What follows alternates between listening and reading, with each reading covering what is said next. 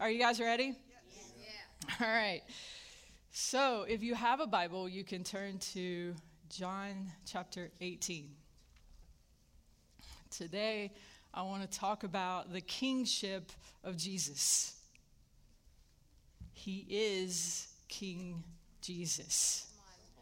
If we are waiting around for someday in the future for him to be crowned king, yeah. Then we are living in a powerless mindset. And it will limit our capacity to impact the world.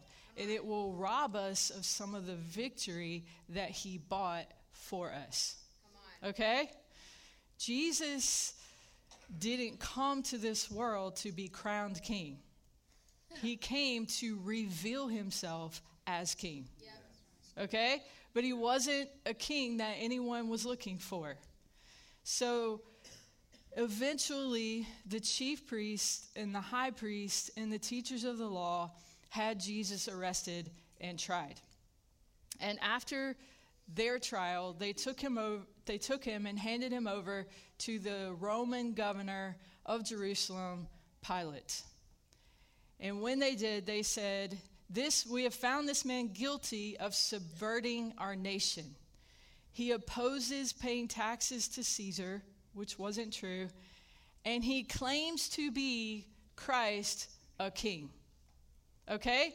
This was the charge for which they handed him over. So let's pick up in John chapter 18, verse um, 33. So Pilate then went back inside the palace, summoned Jesus, and asked him, Are you the king of the Jews? Is that your own idea? Jesus asked, or did others talk to you about me? Am I a Jew? Pilate replied, It was your people and your chief priests who handed you over to me. What is it that you have done? Jesus said, My kingdom is not of this world. If it were, my servants would fight to prevent my arrest by the Jews. But now my kingdom is from another place. You are a king, then, said Pilate. Jesus answered, You are right in saying that I am a king. In fact, it was for this reason I was born, and for this reason I came into the world to testify to the truth. Everyone on the side of truth listens to me. What is truth? Pilate asked. With this, he went out again to the Jews and said, I find no basis for a charge against him, but it is your custom for me to release to you one prisoner at the time of Passover. Do you want me to release the king of the Jews? And they shouted back, No, not him. Give us Barabbas.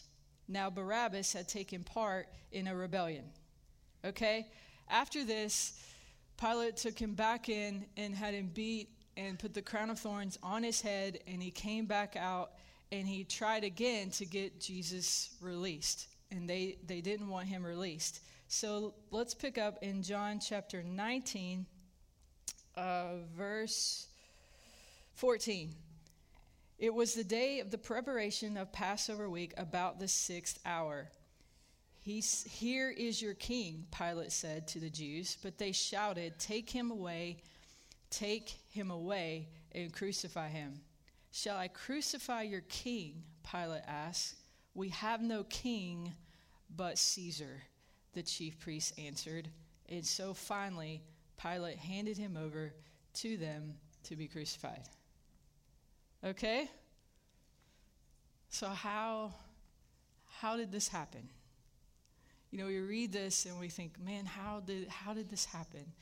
And a lot of people will look and they'll make the Jews the bad guy in this scenario. But actually, if we look closer, we see that all of humanity is guilty in this moment. Okay? So let me give you a little bit of a history. Let's back up and look at the big picture a little bit so that we can better understand what's happening in this moment. Okay? So Rome was an empire that ruled over most of the known inhabited world at the time. Okay? Caesar was the title for the emperor of Rome.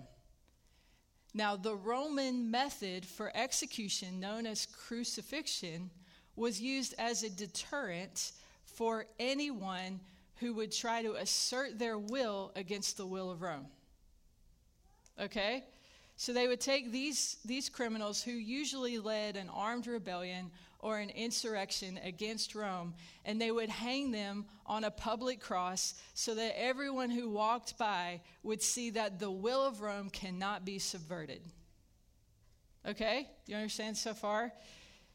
Okay, so um, so they would they would they would they would want the people to know the will of Rome cannot be subverted. And if you attempt to assert your will against the will of Rome, this will be your end. Okay? This was what Barabbas was accused of. He had led an armed insurrection in the city of Jerusalem where people had died, most likely Roman soldiers. Okay? Does that make sense so far?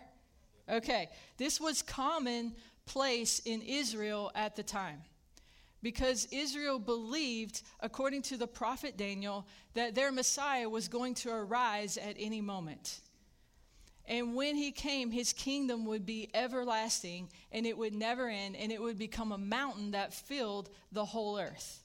Okay? So there were several leaders before Jesus and during the time of Jesus and after Jesus that would rise up and claim to be the Messiah. And they would lead an army against Rome, believing that God would give them the victory and establish Israel as a kingdom who would rule over the nations of the earth. Okay? This was the this was what Barabbas was accused of. Barabbas was somewhat of a hero to the people. And if you ask Barabbas, he would probably say that he believed in the promises of God, and that is why he was doing what he was doing. Okay? Now, the influential religious leaders of the time, they did not participate in or condone these armed insurrections. Rather, instead, they chose to gain influence with Rome and keep the peace. Okay? Hence why they said, We have no king but Caesar. Okay? Are you guys okay so far?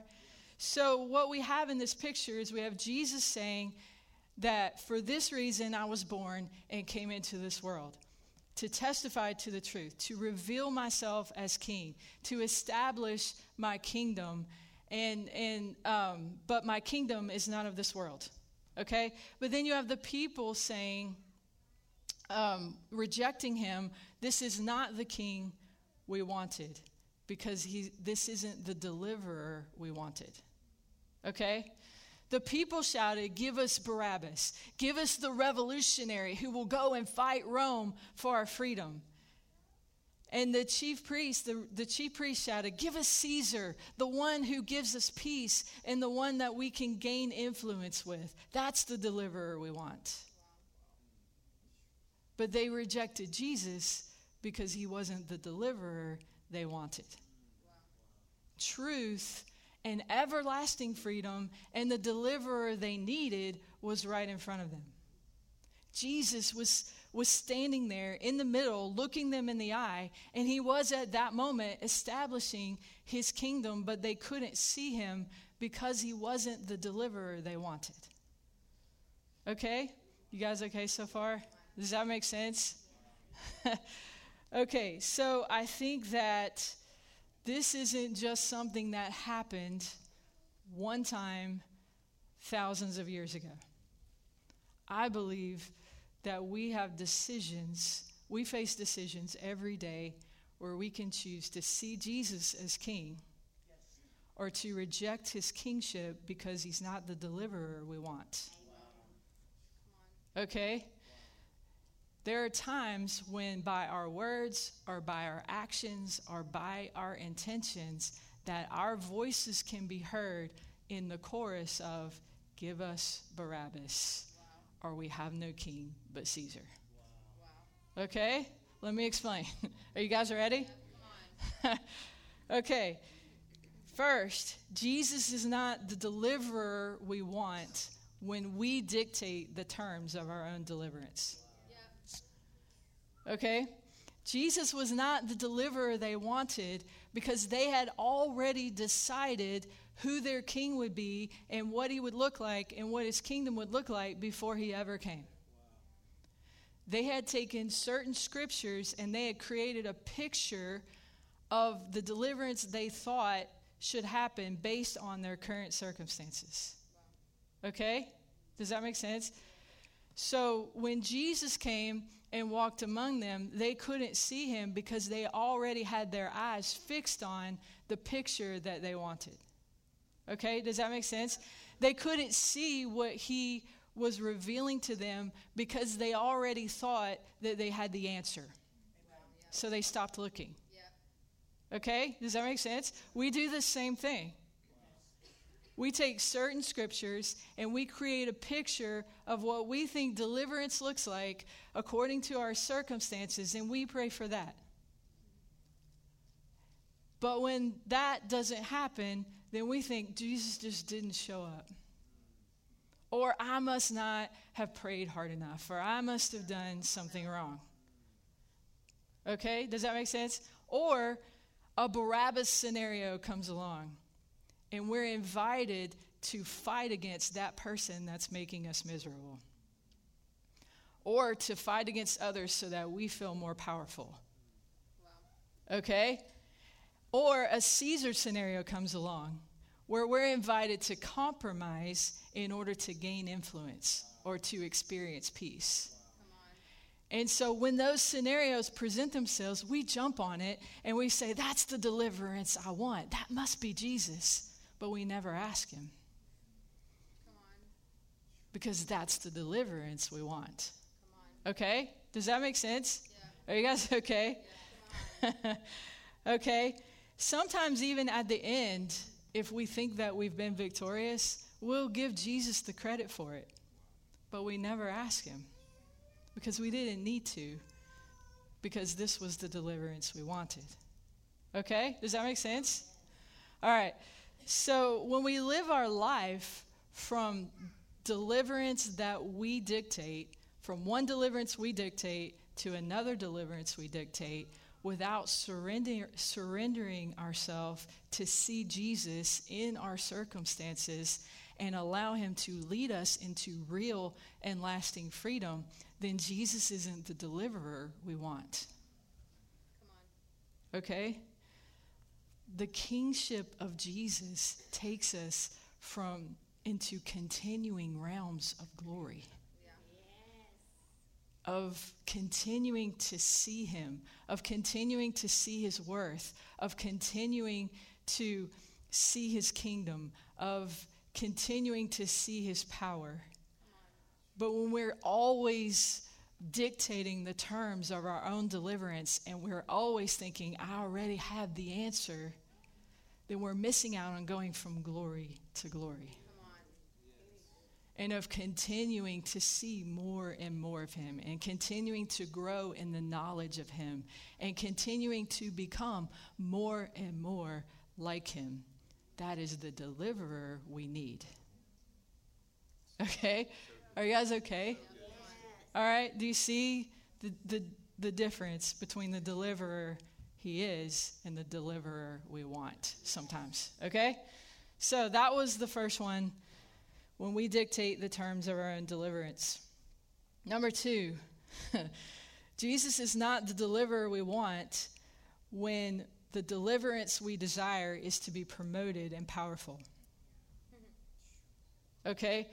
Jesus came as a king, but he didn't look like a king to the world because the kings of this world desired to be promoted and powerful. That is how they expanded their kingdom. Okay? So the kings of this world would use people as pawns in order to conquer new kingdoms or um, expand their territories. Okay, kings were powerful, kings were protected, kings were wealthy, people were pawns. People would pay taxes to make the king wealthy. People would give their lives in battle to make the king victorious. So the people would pay the price for the promotion of the king. Amen. Okay? That's the kings of this world. But Jesus came to demonstrate a different kind of king and a different kind of kingdom. And he told his followers, Hey, the greatest among you is like one who serves. and I am among you like one who serves. Okay? Jesus, um, well, Israel was looking for a king who would come and assert his will against the will of Rome. And, and Rome was looking to assert their will against the people. And Jesus came and he didn't assert his will at all, he surrendered his will to the Father. Do you understand that when Jesus died by crucifixion, he was taking the punishment for a person who refused to surrender their will, which was the sin of all humanity? when we refused to surrender our will and we asserted our will against the will of heaven. But Jesus, as the King of heaven, rather than come and assert his will back on us, he came and stepped into our place and said, I will take that punishment of you surrendering your will. Not so that I can be not so that I can be individually promoted, but so that I can promote you. So, Jesus, rather than desire individual promotion, rather than the, the people paying the price to promote the king, the king paid the price to promote the people. Do you see the difference? Okay? Does that make sense? Rather than seeing people as pawns, Jesus saw them as treasures. And he saw them, he empowered them to also be kings like him. Okay? Does that make sense? So when uh, when the deliverance that we want is motivated by a desire to be promoted and powerful, that's not the deliverance that Jesus offers. The deliverance Jesus offers gives us a desire to build something strong and enduring by empowering the people around us by investing in them what we've been given, by seeing them as treasures, by seeing them as rich, by expecting them to do greater things than we have done. That's what Jesus told his disciples. You will do greater things than these because that's how he believed in them. Okay? Does that make sense? So, um, since, since we've started Arise, like in the last six or seven years, I've had several people come to me and they say like i want to hear your story of being a woman in the church and not having a voice until finally like now you have a voice. And i, I always look at them and i'm like man i'm sorry. That's that's just not my story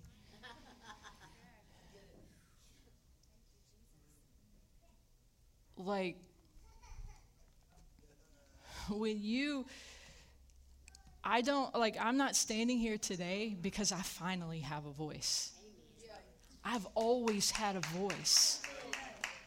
And when my voice is surrendered to the King of heaven, every stage that he puts in front of me is the only one that matters, whether there's one person in front of it or a hundred people in front of it. My voice is not stifled or magnified by the size of the stage. Okay? the stage that, that King Jesus puts in front of us is the most significant, it's the most powerful, it's the most important stage that you could ever step on. Okay? Does that mean it's not about being promoted or powerful or being seen. Okay? Does that make sense?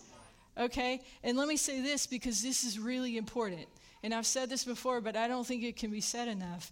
There's been so many stages over the years that that that Jesus has put in front of me to invest in, to speak into, to pray for, and to champion the leadership of men. Yes, and I would not be standing here, right here today, in this place, if it were not for the leadership of men.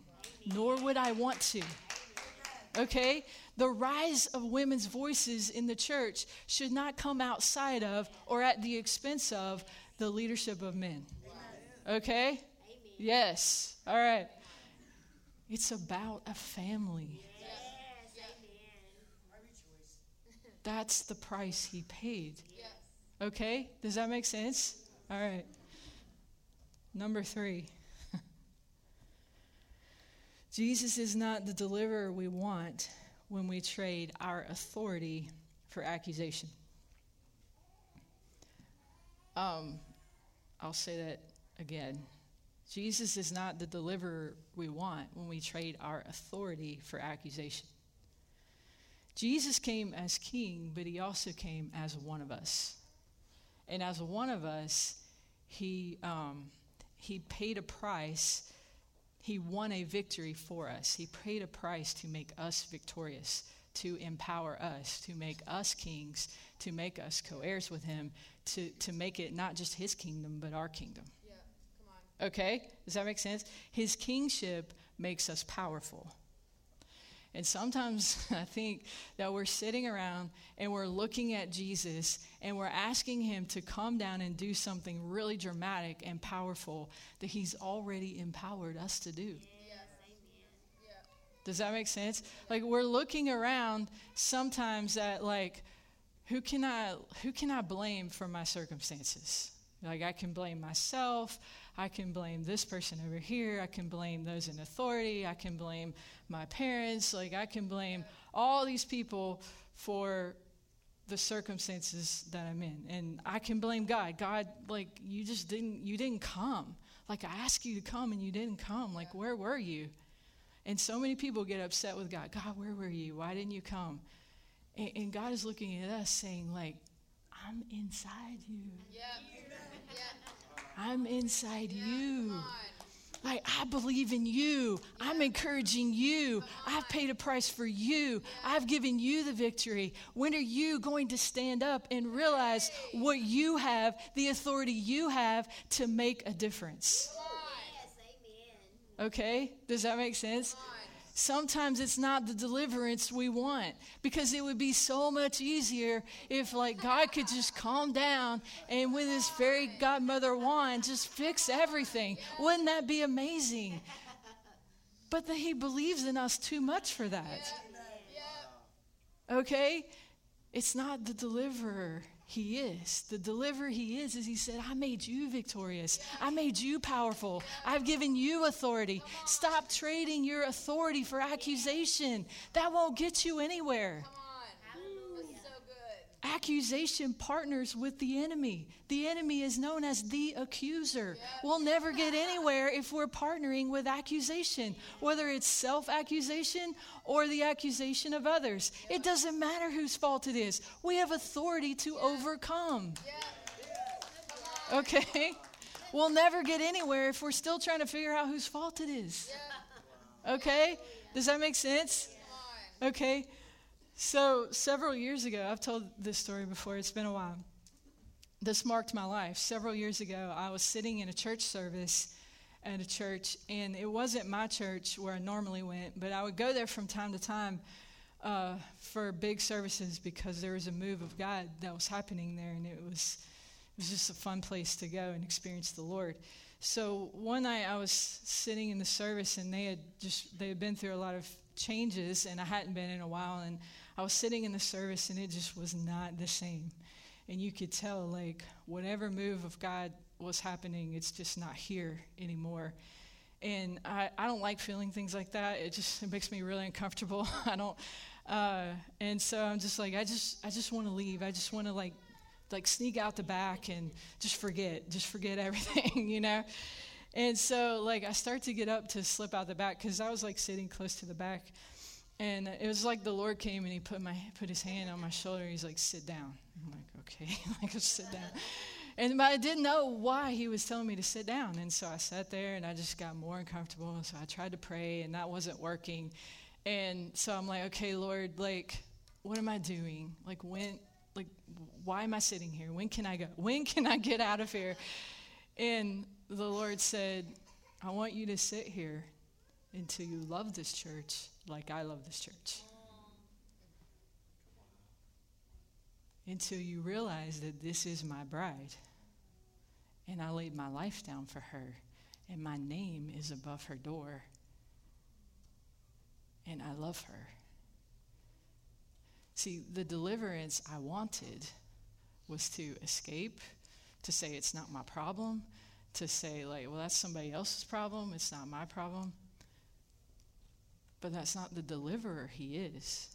He said, I've given you authority in this situation but you can't use that authority until you learn to love. Until you see like I see. Until you see the treasure that I see. Does that make sense? That's the deliverer he is. That's how much he believes in us. Okay? Does that make sense? All right.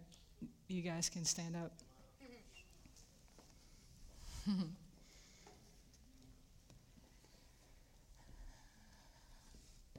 um, you can play something. It doesn't matter.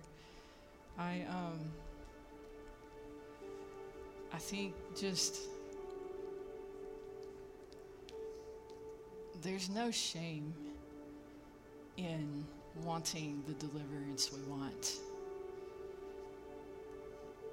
But today is an opportunity to just lay all that down and to see him as King Jesus and to see, like, I believe in you way more than you know that I do. And you are more powerful than you know. We get a hold of the vision of the glory of King Jesus, and that he he has he has put us in position to partner with victory on the earth. Not to take, not to take um, physical ground, although that, that's that's part of it. It's about people, and we say that all the time. But it's it's about people. Do you do you see the person in front of you? as the most important person in the most strategic moment that you could have because it's one person. But when you speak to that one person, it's like speaking to a thousand and a thousand and ten thousand times ten thousand because that person will impact another person, will impact another person, will impact another person. And that's how the kingdom grows. We have to stop letting the world dictate the terms of deliverance. They don't know how to do it. They can only offer something temporary. We hold the solution for permanent, everlasting deliverance. We have the deliverer inside of us. We have to get a hold of how much he believes in us and how much He has put in our hands. So I just I just want us to just take a few minutes and uh, just ask Him to take the blinders off. Ask Him to erase the pictures that you thought. I was looking at a picture instead of looking at King Jesus. And I want you to take that picture away until I see King Jesus.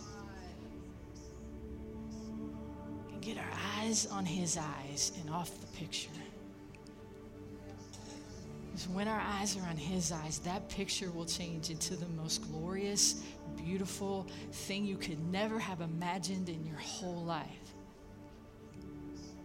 That's King Jesus. He is King. He is King today. He is King of your heart. He is King in your heart. He is King of the world but his kingdom doesn't originate from this world, but it originates out of this world, but it fills this world. As the waters cover the sea, that this is the inheritance of the saints of the Lord.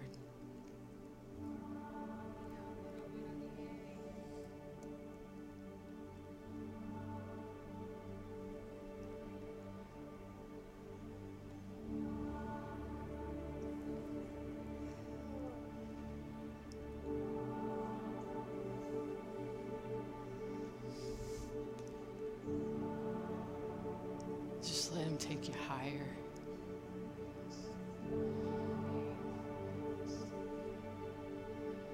Sometimes when your like focus is on the earth and in the earthly realm and you start to sin, sometimes it gets cloudy. You just hang on until you get above the clouds. And you see like he sees.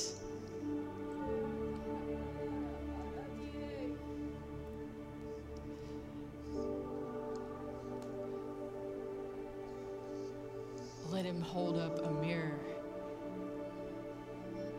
for you to see how he sees you.